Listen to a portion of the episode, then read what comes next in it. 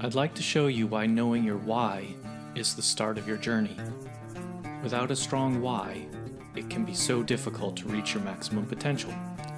My name is Dr. Jason Ballara, and every week I meet with real estate investors and mindset specialists that are taking action in order to build a life according to their own terms. We will break down what drives successful people and allows them to achieve at such a high level. If you are a professional wanting to break through, or simply someone that wants to hear an inspiring story, the Know Your Why podcast is made for you. Hi, everyone. I'm Jason Ballara, and this is the Know Your Why podcast. Today I'm here with Pete Neubig. Pete is a former co founder of Empire Industries uh, based out of Houston, Texas. He sold his company, and uh, Pete's currently the co founder and CEO of VPM Solutions. So, Pete, I think uh, your story will sound much better coming from your mouth. But first, let me just say thank you so much for coming on the show. Thank you for taking the time. Yeah, Jason, thanks for uh, inviting me on. I'm really, really excited about this one. Yeah, absolutely. So, um, why don't you just start? Let's let's let everybody know kind of your background, your story, and then yeah. and then we'll kind of take it from there. Sure. So uh, as we're recording this uh, right now, I'm in Houston, Texas. I've been living here since 1995, so I've been here for quite some time. I'm originally from New York City, Bronx, New York, originally. And uh, when I was growing up, I was the first one on my on my dad's side to go to college, and uh, I was always taught, you know, Kiyosaki talks about this a lot: go to college. Um, my dad didn't even care if I got good grades; he just wanted me to go to college, get grades, get out of college, and get a good job. You know, and uh, his high hopes for me were that I become a fireman, or actually, I don't have to be a fireman because he was a firefighter and so that I can become, you know, a white collar worker. So that was he didn't have, uh, you know, I grew up in the Bronx, so he, he didn't really have high high hopes for me, but that was it. And on my mom's side, though, my uncles were entrepreneurs. They were always business owners. And I realized that my uncles and my cousins lived a much better life than I did. They weren't in the Bronx anymore. They had moved out of the Bronx into Westchester County, which is kind of a little bit wealthier than the Bronx. So growing up, I was the have not, and my cousins were the haves. But I thought, okay, well, I'll go to college, I'll get a good job, which I did for 20 years. I got out of college in 1992, found a nice job. The job ended up, um, I ended up moving to Houston because I was going to just give Houston a try for a year. And that was in 1994. And now I'm here 25 years in, in Houston, Texas. I call Houston the Roach Motel. You check in, you don't check out. And uh, and so like, you know, I mean, housing prices was cheaper, but I didn't know anything. I was 24, 25, and I just got a really good opportunity. And I was in IT. And in 1992, what IT meant was that you were a COBOL programmer. There was no internet back then. There was no desktop support. There's none of that stuff, right? And so uh, as time grew on, um, I was able to get out of the programming in uh, industry and get into like uh, networking and and and um, security and all that good stuff. And I was making a great living for myself. Um, but I always want, I always felt there was more. I don't know if you're listening to this and you're have a great job and people are envious of you and your job, but you are unhappy or you're dissatisfied. And that's exactly what happened to me in 2000 and, uh, and 11, no, 2012. Okay. I I walk in and uh, I was married at the time, and I go to I'm, I'm still married to the same wife, same same lady, and but I went to my wife Felicia and I said, "Hey, man," I said, "I am uh, every time I go into the office, a piece of me is leaving my body. Like I'm literally dying coming to this office." And at the time, I've been in the industry for a while, and I was now working like 35, 40 hours a week. I was making over a hundred thousand dollars in Houston, Texas, which is which was a pretty good deal. This is in, you know, this is again 2012, uh, 11 time frame, and the I was the I was the senior engineer for a publicly traded company, and so and uh, I was actually I had actually had a great job. Like all the technology I came into this company had to go through me and all the other guys that worked with me they worked in like desktop support but i was in networking and engineering and my boss would leave me alone and he would always complain to those guys. He would like you know really micromanage those guys. So i had an envious job and i just couldn't wait to get the hell out. I was done.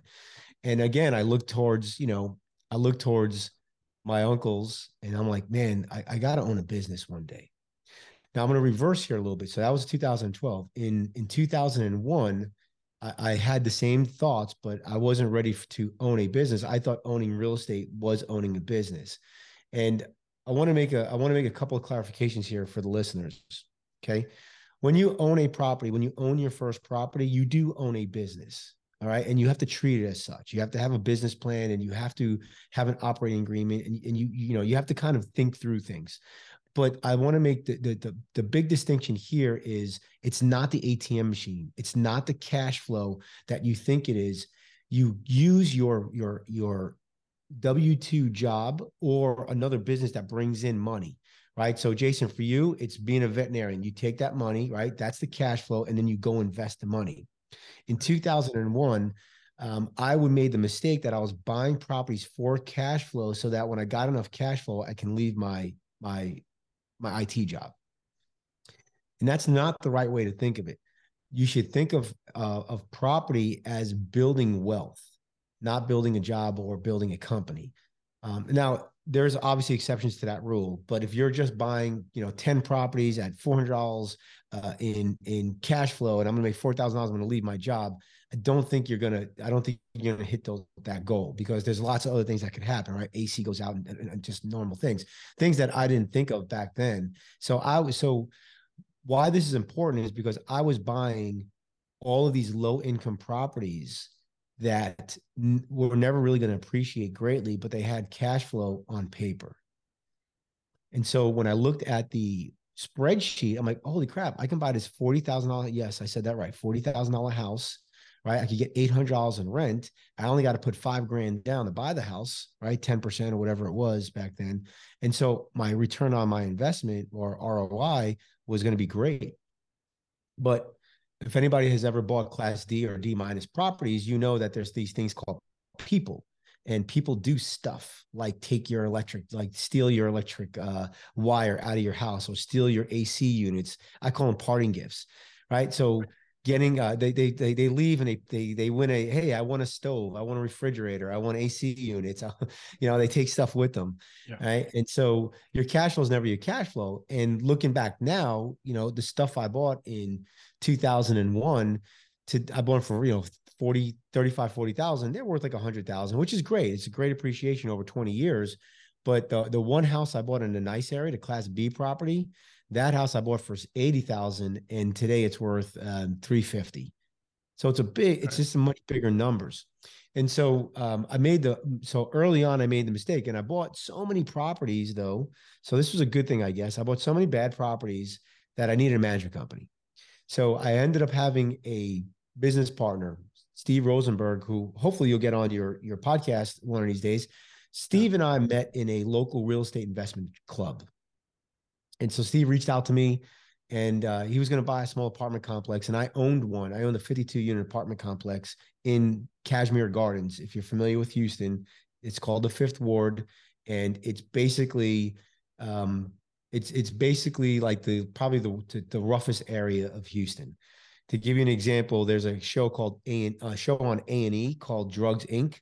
And I thought it was, uh, you know, I'm like, oh, Drugs Inc and then it said, uh, "Oh, Houston's historic Fifth Ward in uh, on Drugs Inc. this week."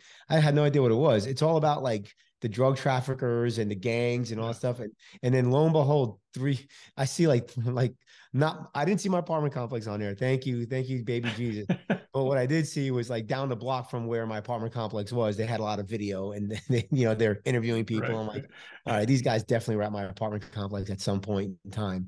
Again, you know, lesson number two is you know don't buy the low the low level stuff. If that's all you can afford find a partners and buy the class b stuff. And, and that has been i bought two class d buildings and a class c building. I made money on the class c lost both my i lost my life savings on one of the class d's and i lost uh, all my investors money on the other class d. So if that tells you any math right there you make money on the c i would have made more money if it was a b right. on the B stuff. So Jason, I got here. I could tell you stories upon stories, but I'm gonna tell you my mindset. And it's all I promise. It's all coming back to 2012 again. Steve and I ended up buying 31 homes. We had no idea what the heck we were going to do because we loved the idea of buying. We loved the idea of negotiating. It was like, it's like dating, right? When you when you're ready to buy a property and you find and you're doing all the you, you know you kind of reviewing it, checking it out, you're negotiating with the seller. Like it's like it's awesome. But once you buy it, it's uh, now you now you have it and you have and you're gonna hold it long term. it's like marriage. And marriage just isn't as sexy as dating, right? Let's be honest, right? Like it can be, but it, it's it, it wasn't for us. And we realized that the properties we hated managing them. They weren't full. They were um, people weren't paying. Maintenance was was terrible. We couldn't find right maintenance people. So we said, okay, we need to find a management company so that we go out and and buy stuff. And originally, our plan was Steve and I were going to buy. I think it was like I don't know something stupid, like 500 properties, and we are going to own 500 properties, and that we were going to retire on the 500 properties, and that's what we were going to do. We got to 32, and, and the house of cards just kind of collapsed right? Yeah. It's like just people like, you know, not paying rent. And so we go look for property management companies. And while we were doing our research, I realized that one, no one would take our properties because they were in the rough areas and, and the property managers were smart enough not to take, you know, 50 bucks a month for for a, a property that's going to be a problem. And then two, I felt I could build a better mousetrap. So Steve and I start, we decided, okay, let's create our own management company but the sole purpose was to manage our own properties. So we created an org chart. We gave ours, we put it, you know, we created all these different boxes. Steve in half the boxes, I'm in half the boxes. And so we decided we're not going to stop, we're not going to step on each other's toes anymore because he would call a resident, then I would call a resident. He would be, you know, he, like we were, we were just doing, we were doing the same thing, and it was like there was no structure. So we created structure, and we started creating a management company uh, out, out of, you know, out of a need. And then I look up and I'm like, wait a second. It's a year later, and we did this in 2010. By 2011, we're managing 62 properties, but I only own 31 properties. I said, well, how do we get here? Well, when you're a real estate investor, you know other real estate investors. When you solve a challenge, they want you to solve their challenge. So we started third party managing properties, not knowing what the heck we were doing. And in 2011, what I noticed was at the end of the year, my properties didn't make any money. Yet again, I had to go into Hip National, right, to our pockets and find money to pay for taxes and insurance I would do at the end of the year because we ran these properties so poorly that even though we didn't have much P and I, uh, principal and interest on the note, we still at the end of the year because we weren't uh, escrowed, right? So we had to pay tax insurance at the end of the year. And At the end of the year, we had no money because maintenance was killing us. Um, you know, uh, evictions, uh, you know, no rent coming in, things of that nature, vacancy. So, uh, but what we realized was the property management firm made money. So a little light bulb went in my head. I'm like, huh, maybe I should really start looking at third party managing and and you know getting rid of some of these properties. So in 2012, um, that's when I had the conversation with my wife about you know piece of me dying every day and so uh, I decided to quit my six figure a year job um, where people were envious of me, where I had total control of all the technology coming in to the to the business, uh, to the to the organization, to be basically be a property manager. And uh, that first year, so this is how this is how difficult it could be. That first year, I paid myself one thousand dollars per month. That's what I paid myself. If you want the dream, you got to prepare for it. So why was I able to pay myself a thousand dollars a month? Well, my wife obviously had a job and she was making, you know, about eighty thousand dollars a year, which was good. Both of our cars were paid for. My house was paid for. So when my wife and I got together, we made the decision to sell her house. She had some equity in it, and we ended up taking that equity and basically paying off my house. But before that, I had roommates that were paying rent to me. I'd pay that. I'd pay extra to anytime I had any extra money at the end of a month, a quarter, or a year, I put down on my house. I was a big Dave Ramsey fan back then. And I know what you're thinking. Most of us are investors listen to this. Like, that's the stupidest thing you could ever do. You should never pay off your own house because if you pay off your own house, you're only paying, you know, you can make so much more money um, investing in other things. But you know what a payoff house does, Jason? You know what it does for you? It gives you that that um there's no more risk anymore. All of a sudden, like my house is paid for, right? So I can go like I can go quit my job and my wife's salary will cover in our costs. And that's huge. That's that's called freedom, right? When your house is paid for, it's it's you know, you and I were talking in the green room before we came on about, you know, when people get uh, when when people retire, right? Their whole plan is retire and spend less money. And we actually tease like, yeah, you only save in P and I, and it's really not enough. And I get that, but if you can live without having to pay anything, man, now think about this: no credit card bill, no no student loans, no um, no car payments, and no house payment, right? What can you do with that money?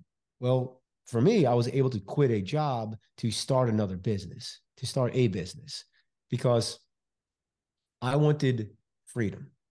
That's what I want. I want freedom. I want freedom to, I want freedom from somebody to tell me when I got to be, where I got to be, when I got to be there. Right now, even when you own your own business, you don't have freedom from that all the time. But believe it or not, you have a lot more control over your time at that time. Eh, uh, you know, once you own your own business. And so, quit my job. I went. So, this is an interesting story. Uh, I told my company that I want to leave, and I told them in January, but I told them I was going to leave And, uh, no, I told them in January I wanted to leave, and um, they asked me to stay till June, and I did, and then I went part time in June because they needed to hire somebody to replace me, and then I had to train them, and I was fine with that. So I ended up working like four hours a day for my my company, and then uh, I would work, you know, eight ten hours a day for my business that I started and it worked out really well. And then by December, I was gone, and uh, the guy they hired, he he actually looked a lot like me, which is kind of funny. So like they literally just instead of calling him Johnny Pete, they called him Johnny. And uh, but the cool thing was they never had a they only called me one time after I left. So by the training, the documentation, I didn't burn a bridge. I, I left I left and uh, and uh, I left them in really good shape, and allowed me to start my business without like without having to not have any salary. So that way, when I started in December, I had some clients. We had, like I said, we had 60 properties that we managed, and we were able to make a little bit of money. Now, what I had to do to, um, I slung real estate. I was a real, I was, I was a real estate agent at the time when we created our property management firm, and so I slung real estate that first year to cover some of the costs that I wasn't going to cover. So I was, so in 2000, and so I want to, I want to talk, talk to these talk, talk to you as you listen to this because it's not easy and I get it and and it's really not easy and I didn't have kids and so it's a little bit easier for me but it's this is what I was doing I was working full time for a company called Stage Stores as the IT guy I owned a couple of apartment complexes and I was the lead investor in one of the apartment complex, which meant that I had to make sure that I was doing the books, the, the distributions, managing the team, all that good stuff. Right. I was still I was doing that. I was a passive investor on another apartment complex that was not doing well, and so I worked at that apartment complex, uh, or at least in the main office, with my my business partner to try to save that that deal. So I was doing bookkeeping, maintenance, whatever had to be done, and I started building, and, and I was buying properties. So I'm like, you know, I'm like this guy that's got all this, and, and you know, how my wife, uh, who I was dating at the time, how she decided to stay with me because I was she was like you know number four on the on the list is, is pretty amazing. And so um, we started Empire Industries in December of 2000, December 1, 2012. And we sold it December, uh, October of 2019. So I owned it for almost eight years. And uh, I'll, I'll be quite honest, we sold it for a little over four and a half million dollars. So it was a nice, it's a nice, it was a nice play. Um, I never paid myself as much as I made at, at stage stores, though, to be quite honest. Yeah. We spent a lot of our money building the business. So anything we made, we would pay ourselves a little bit, but we'd invest it back into the business, back into the business. And that's why we had, we went from, you know, those 60 doors when we went you know live if you would and we ended up having i think it was right under a thousand doors. And we do when i saw when i say doors i mean single family units. We didn't do anything over four units. So no multifamily no hoa because sometimes you talk to these property managers and they're like oh yeah i manage you know 2300 doors. And then you find out well like you know 1900 of them from hoa and then it's like another 100 apartment complex meaning the, the moral story is it's a lot more difficult to to gain door count when you're doing single family uh, yeah. Door. And so we started that business because we had a need. We were not able to find anybody who would manage our, our properties. We started third partying because we felt we could we can help people, right? We were able to solve our challenges with our property, so we could solve other people's challenges. I love the fact that I was able to hire people, and so when you're when you own a business, especially when you're owning a business inside the um, inside, you know, the housing industry, you're you're you have a house that you manage, and that's somebody's home as a rent, and somebody's you know renting it, but that's their home. So you have a direct effect on on their life. With with the owner, you you have their typically you have their biggest asset. A lot of times their house, especially if they live there and then they're and then they're renting it, you have their biggest asset more so than their money guy in a lot, a lot of times. If they're an investor, you might have five or six or 10 assets, which equals more than they have with their money guy. So you're managing their greatest asset. And then you have people that work for you, right? So I, I have a direct correlation of the investor's life or the owner of the property's life. I have a direct correlation of the renter's life and I have a direct correlation of the people I, I, I hire. And so you're impacting lots of lives. And, and I really, you know, I really love that about that industry and, and owning that business because not only did it give me freedom of uh, of what I wanted to do with my life and not have to answer to to anybody except for to my wife always and my business partners, um, but it allowed me to to affect positively lots of lives, and I and I really love that about about the business. What I didn't like about the business is it's every industry you're in is going to be hard. I don't care. Like, you know, sometimes I talk to my AC guy, I'm like, man, I wish I had the AC business. And he's looking at me, goes, man, I wish I had a property management business. Every business is hard. And um, the property management business is is no different. There's a lots of there's lots of silly lawsuits. There's lots of, you know, there's lots of team issues and and there's lots of, you know, you're the you're the shim stock between the owner and the resident. And a lot of times you're the one getting squeezed. So when Steve and I owned the owned the management company, we had this vision. At first, our first vision. So here's another lesson. Okay, if you're going to start your own business, you have to have a vision, and the team, uh, your partner, your wife, um, who whoever's going to be involved in this company, they have to share that vision. And I'll and I'll let you into a little secret. When you first start the business, your vision is really small, and you don't think you can hit the vision. An example at, at Empire, our vision was 300 doors and we just came up with that because we heard somebody at some conference say that they were profitable at 300 doors. Right. That's called a self limiting belief, self limiting vision, whatever you want to say it. But then what happened was my vision and Steve's vision really became different. Like when we got to close to a thousand units, I really thought that we can own a really nice property management firm at 1500 units and just be in Houston. And we were in three markets already. And Steve wanted to be 150,000 units across the United States. That vision was completely changed and, and it ended up fracturing the business. So when people say, why did you sell? Well, either A, you buy out each other or you one partner buys out the other, or B, you uh, you sell the business. And but but option C of keeping both in the business is not an option it, it doesn't work that way, right? So if you have if you have people that want out, so for example, if you guys are uh, are doing syndication or you're finding partners to buy an apartment complex, and uh, you get let's say you get a hundred thousand dollars from four people, and so you buy this apartment complex, and somebody wants out. Well, the only way to get them out really is to buy them out. It's, it's really the best way because or sell the damn thing and, and get everybody out but you know trying to keep them in is just going to make that business partnership much more difficult. And if you're a friend and if you're friends for 20 years and you built this great business the last thing you want to do is keep somebody in against their against their will. So we sold to to a company called Mynd management out in uh, northern california a venture backed company.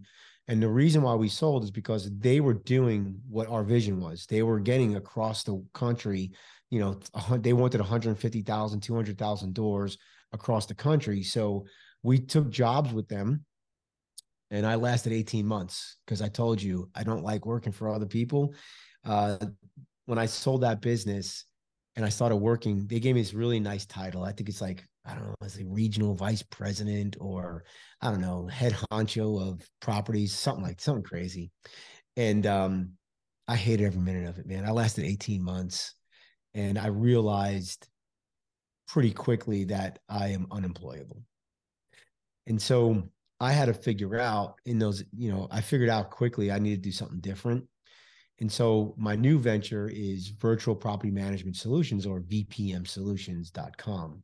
And VPM Solutions is an online platform that connects the real estate industry with remote team members. Right? We all know that right now the big challenge in this country is finding people who will, who are willing to work and giving them the low level of enjoyment tasks at a decent price. Right? People with GEDs want fifty thousand a year now, and and if you want like a maintenance coordinator and you know just to answer calls and follow up, it's hard to pay somebody fifty thousand dollars a year to do that. So with our system, you can find people in second and third world countries pay them a fair wage based on their, you know, where they live. For example, a property manager in California is making $150,000. A property manager in Houston is making $75,000. Right. So it's just because of cost of living. So if I can find somebody in Mexico, they might make 10 bucks an hour. If I can find somebody in the Philippines, they might make four bucks an hour. And that is equal to their cost of living. Like that's a good salary. And I know people in the U.S. have a hard time kind of con- you know conceptualizing that. So just think of if you're going to pay somebody in the West Coast versus somebody in Arkansas, it's going to be you're going to pay them different. Well, you're going to pay them different if they live in like Mexico or whatever. So that's what we decided to do.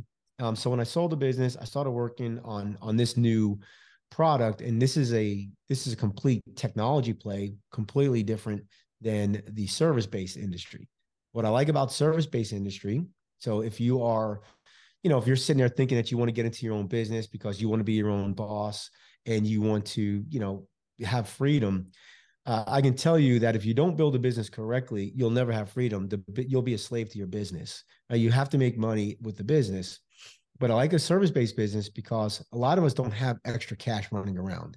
A lot of us just don't have a half a million dollars sitting there to then invest in a business that may or may not work when I started prop, when I started Empire, service based business, I wore every hat. I was a property manager, the maintenance coordinator, leasing person. Steve was the marketing guy, the sales guy. You know, um, we all had we we we each of us wore a bunch of different hats. As we made money, instead of putting it into my pocket, I would say, "Oh, look, let's hire Leon. Let's hire, you know, Megan. Let's hire Katie. Let's hire Ross."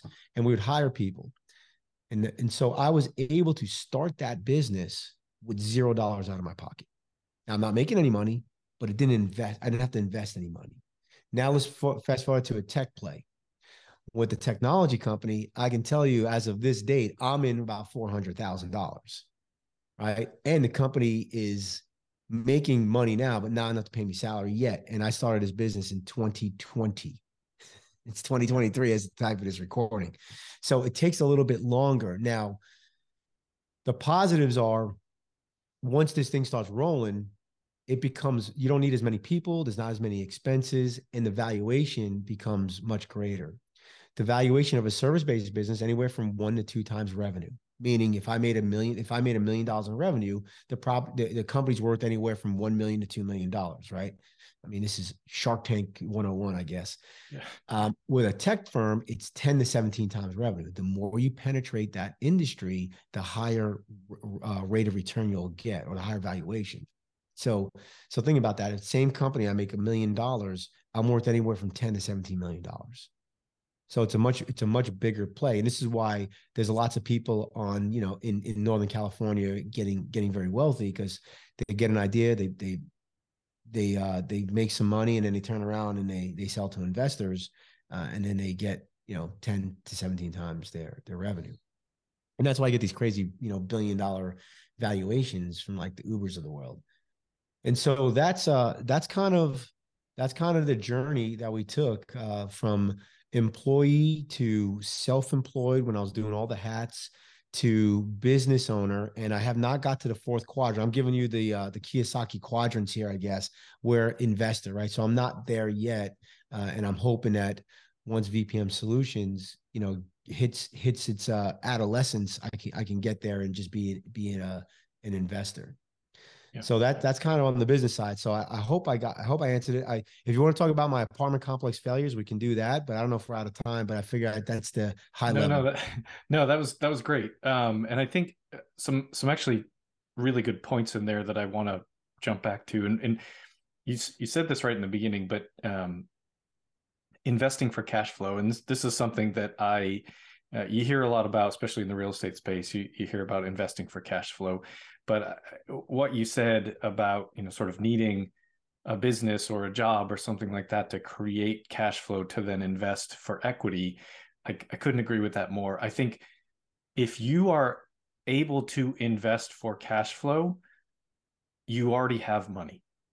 You already because the amount of cash flow you're going to get off of most real estate is not enough for like a normal person to live off unless they are investing like a million dollars or or something. You know, you got to be investing a, a, a large amount of money passively to get a cash flow that's meaningful and probably if you have a million dollars to invest you know 80 80,000 a year in cash flow probably isn't actually that meaningful to you however the point being you get these in and you get these investments in and then you let the equity grow like you said in your um, you know your b class property that went from 80,000 to, to 350,000 you, you look at that growth over time and now now you're making substantial gains. So a lot of people keep talking about cash flow cash flow cash flow and i think it's a little bit misleading especially to you know uh, say non uh, sophisticated investors.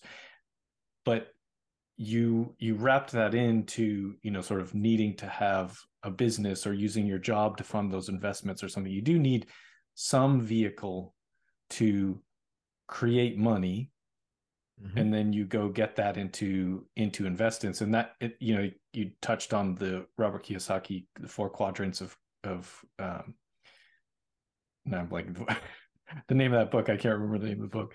But he um i heard him on a podcast and he said he has businesses to create money to invest for passive income that essentially that's the that's the formula Yep. You you should invest for um not not not just for cash flow, right? You should you should invest for for uh, wealth, wealth building. Right. What my understanding is, you know, now that I'm doing, you know, now I've done after after I bought all the wrong properties, started doing some research, talking to some people, and the people who get wealthy are the ones who buy the properties that are going to appreciate. Mm-hmm. Right. So over time, you get this appreciation. That's where the, the magic formula is. And that's why it's like, okay, well, how do I know what's going to appreciate? right and and uh, that's you know if you buy something just for appreciation that's called speculation and probably doesn't work but uh, it may it may not work for you but most most property doubles in time on the coastlines. It's like what is it every like seven to ten years? And in, in middle america it's every like 20 to 30 years. So if you buy any house and that you can afford and, and you hold on to it don't worry about the cash flow. It will appreciate. Hell even my properties in in the low income area they appreciated. Not at a great not at, at a great you know a great amount but they still appreciated and oh you know buying any buying property most of the time you'll uh you'll be rewarded if you can hold it for a long time as we're talking about this stuff right we know interest rates are going up we know values of property are coming down so if you bought a piece of property two years ago and you were supposed to get out of it this year well, you may not make any money. You may lose money on that property. And then you lose money like, oh man, real estate doesn't work. But if you could hold on to that property for, look, it, it's not going to come back for, let's say, seven years, right? There's a cycle that happens. But let's say hold on probably for seven, eight years. Well, not only do you not make, you know, you, you don't lose the money, but you'll actually make a lot more money. And and that and that property may that property will double again over time. It might be 20, 30 years, but but it will. But when I was buying my properties just on cash flow, I was like a sniper and I was looking through that that sniper hole and I was only looking at cash flow. I was only building my my spreadsheets and like looking at cash flow. I never thought about principal pay down or or uh, appreciation. And of course, I, I didn't have any money to worry about de- depreciation at that time. But I was only looking at one leg of a four-legged stool or a five-legged stool, and and um, if you're gonna buy just on that, most likely you're gonna you're gonna um you're gonna lose in the in the in the in the short time, the short term. Yeah, yeah, it's it, that's a great point about looking at you know sort of the the overall picture of whatever you're investing in, and and um interesting point that you made on sort of business valuation. I, I wasn't actually aware of that. That you know kind of that large difference in you know sort of service based industry valuations versus uh, you know the tech industry so mm-hmm, mm-hmm. um i guess good thing good thing for people to know that are uh, looking to start a business that if you can um, manage to have that be a tech based in uh, business, then you're going to have you know sort of better better exit options, I suppose. But hundred percent, a lot of these venture capitalists that buy into uh, so Mynd is a uh, it, it's it's positioning itself as a tech business. They bought Empire. Empire was what service based business, but Mynd is building their own tech to manage their own to manage the properties. So they want to they're they're they're they desperately need to be a tech business to get the valuation that they want to get. They'll never get that valuation being a property management business. Another example is if you, if you remember WeWork, mm-hmm. I think they're still around, but there's another company called Regus. Regus valuation was nothing like WeWork because Regus was just we we just we just uh, we have properties and we we basically rent them out to to businesses right in, in short term and WeWork did exactly the same thing but they got the valuation because they positioned or told the story that they were a a tech-based business. And so that's why the valuations were so jacked up. And that's why WeWork ended up crashing because finally people realized it wasn't a tech-based business. Yeah, that is very fascinating to me. Um, the the way that that you know sort of is structured. Um, your so your current business venture with VPM is essentially you're you want to describe it a little bit more, but like I guess you're you're yeah, linking. I'll tell you here, it's like a dating service. Okay. Right. We connect we connect the real estate industry. So property management companies that manage single family, multifamily, HOA management, vendors that support that property management industry, right? So maybe it's a vendor that that has self-showing lock boxes, maybe it's a vendor that does AC work, um, brokerages and, and realtors they they need transaction coordinators. They need social media folks. Anything that's back end, uh, back end stuff that you don't have to be licensed, or you do not have to be physically at the property. Anybody can do right. Uh, 2020 coronavirus taught us that. Right, the pandemic taught us right. that people can work from from remote. So think of that industry. Anybody that's in that industry, and yes, that includes real estate investors that maybe self-manage and they don't want to take those calls anymore. They don't want to do the lease renewals anymore, but they don't want to hire a property management firm to do that. They can literally hire somebody off our platform for literally four, two, three, four, five bucks an hour part-time to do some work for them. Uh, to you know, to maybe they maybe they have to send flyers or, or uh, postcards because they want to, you know, they want to they want to farm an area. Maybe they have to do, you know, CMAs, whatever it is for that real estate investor. Um, they can hire a virtual team member. For the virtual team members, we spend a lot of money advertising to them to get on the platform. Today, we have over 17,000 people on the platform looking for work in the real estate industry. We also create training materials. So we have, I think right now we have 16 training courses. The first 12 are on property management, and the last four have been on, on marketing, SEO, intro to marketing, marketing for real estate, right? So we can train these folks. Remember, these people live, you know, in Philippines, they live a hemisphere away, or they live in Mexico. They're not in our country, so they have no idea. So you're like, oh, well, I want to hire somebody that knows real estate. Um, well, good luck, good luck with that. You know. Yeah. So what we do is we try to teach them that with our with our courses. They have to take the course, they test the course, they test out, and if they test out, they get a certification on our platform, which you can search by. So that's kind of, and so you can find them and you pay them through our platform, the way we make money is we take a percentage of what the virtual team member gets paid. So I could find them, I can pay them, I can manage them. We have management um, dashboards, and I can um, I can have customized reporting, and I can train them all on our platform, all for the real estate. So as we as we get you know as we get more mature as a business, we'll have a lot more training on there. We're working with a lot of third party vendors that'll put their training on there as well. Excellent. Excellent. Sounds great. I'll, I will actually have to uh, dive into that a little bit more myself. Seems like it can be very, very helpful. Um, Pete, why don't we, we switch gears here? I want to get the time to ask you the questions that I ask every guest. Um, and so the first one being uh, related to the name of the show, which is Know Your Why. So what's your why? What what kind of drives you um, for for bigger success? You know, that's funny. This this is always a, a, more difficult question for me to answer than other people because most people probably would tell you their why is their kids. Is, is my guess is probably that's the number one answer. Well, my wife and I weren't able to have children, and we didn't we didn't decide we decided not to adopt. So my why is a little different, right? So my why is to make sure I can pay somebody to take care of me when I'm old. is is partly is partly the why, uh, but my why is I want to live my best life. I I I want to be able to contribute and I want to be able to live my best life.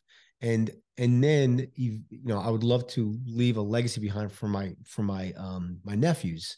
But ah, man, I just I just want to be able to do things when I want to do them, you know, and I don't want to have to worry about how much it costs. Yeah. Yeah.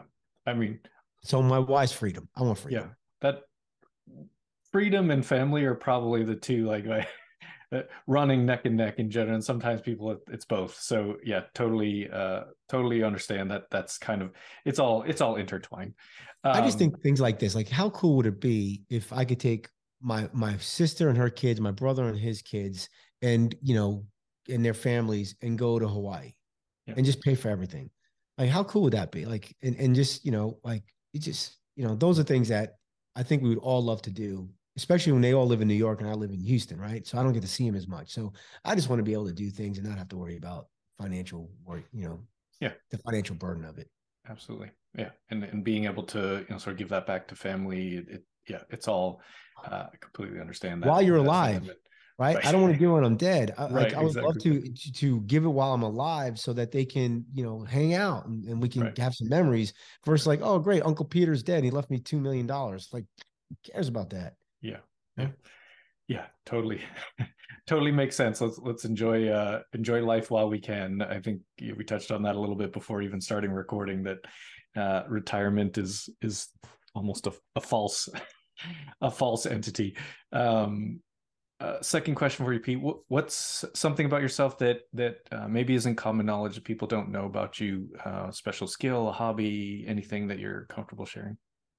Yeah. Um, so I'm a three-time Ironman uh, finisher. So I've done three Ironman triathlons. I've been to, I've qualified for the Boston Marathon twice, and I can juggle.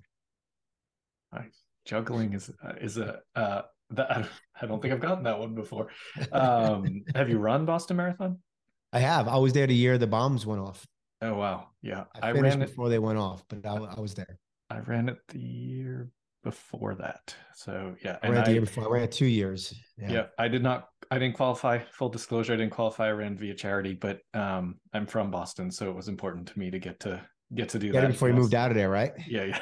It so was. So I, am uh, from New York. I've never run a New York City marathon, so really? I need to, I need put that on the list. We put, make that one. That would be another good one that I think would be amazing to run. Just you know, kind of obviously running through the through the uh the city, and you know, you're familiar with it, but I think just to yeah, see almost like as a boroughs. as a tourist, right? Yeah, yeah, see the five boroughs. Um, when people hear this and they want to reach out to you, what's the best way to get a hold of you? Best way is probably email. I um I know I'm on all the social stuff, but honestly, I'm I'm old school. So email Pete at VPM. So virtual property management, VPMsolutions.com. That's solutions with an S. Okay. And we'll put that in the show notes. Uh, final question for you: What piece of advice would you give to someone who is starting out, uh, and you you can sort of take the take the avenue of real estate or um, business, but just someone starting out and and need some advice as how to move forward? Yeah. So okay. So I'll I'll, I'll answer both here. So because they're both very similar, right? If you're if you're starting out in real estate, the first thing you need to do is find mentors. I, I think on both. If you can find mentors, um, who have been where you want to go to or, or they're where you're where you want to go you can skip a lot of steps. The best way to do that is uh, if you can find a local real estate investment club in your market that's going to help you tremendously. They'll tell you which books to read they'll tell you you know and and, and of course always always self-educate. The other thing is whatever you want to do do not quit your job and then decide what you're going to do work like I, I talked to you, I had like four jobs before I quit my my job that was making me the money. You have to work towards it. So if you want to start your business, don't quit your jobs like, okay, well, now I'm going to start a business and not know what the business is. Not only do you start the business, but but make sure that you're getting um that you're getting some some leads at least, if if not some business, before you like with me, my business was growing so much that it was taking time away from from my occupation. So I had to then mm-hmm. go part time, and then I had to had to quit. If you can hire a business coach, hire a business coach. Like that would be the first thing. I hired a business coach before I actually had the business, and so my business coach I hired in July of I think eleven, and uh, and I finally quit my job in, in December of twelve. And uh, so those are the two things that I would say. Um, start the start the business before you quit your job and hire a business coach. Yeah, no, that's that's great advice. I think uh, you know, sort of, you need to have a you need to have a, a plan and, and use your job as the vehicle to get yourself to that next step in business or real estate or whatever it is. Don't don't sort of completely disregard the value of what what that you know income that uh, wh- whether it's you know your income or your insurance or whatever things that that job is providing make sure you take seriously how you can use those things to move yourself on to the next step. And and um, yeah coaching and mentorship is is uh, certainly something that i mean virtually everyone uh, that is a high achiever seems to have at some level. So really i read great. that a, a, an average ceo has something like seven coaches. Yeah. Yeah. It's uh it's remarkable to kind of that's one of the cool things that's been for this podcast is like as I interview all these people and seeing like virtually everybody has some sort of coach or mentor or multiple coaches and mentors and and that's that's really the kind of the secret behind success in a lot of ways is just having someone to to be accountable to and and and push forward yeah, and don't be scared to ask somebody to mentor you because what I find is the more successful somebody is, the more willing they are to mentor you. And they don't ask for anything. Yeah. They just yeah, it's true. They just we just like anybody ask me to mentor them, I, I I, I do it, but they have to, you know, they have to be available. They have to show up. They have to do what I say I'm going to do, mm-hmm. um, what we discuss. And if they don't take any action, then you know, if you don't take any action, then the men don't expect the mentor to stick around. I guess is my point. Right. Right yeah it's only only as good as the work that you're willing to put in as well so makes total sense um, pete this is awesome. Thank you for coming on and and sharing your story. I think uh, it will help a lot of people and and kind of really um, cash flow quadrant i think the the concept of of sort of marrying your your real estate goals your business goals and and and using your job kind of how that all intertwines and getting um, getting yourself forward to the you know the i guess the better quadrants the investor level yeah. right exactly. Um, but yeah it's it's i think that's something really important for people to take in mind as they move forward in their journey really at no no matter what level you're at. So uh, again thank you for for coming on. Thanks for having me. Appreciate it. Great. absolutely. Um, folks when you hear this and you uh, love what pete had to say please like rate and review the show so we can get more great guests. All right thank you. I'd like to show you why knowing your why is the start of your journey. Without a strong why, it can be so difficult to reach your maximum potential. My name is Dr. Jason Ballara, and every week I meet with real estate investors and mindset specialists that are taking action in order to build a life according to their own terms. We will break down what drives successful people and allows them to achieve at such a high level. If you are a professional wanting to break through, or simply someone that wants to hear an inspiring story, the Know Your Why podcast is made for you.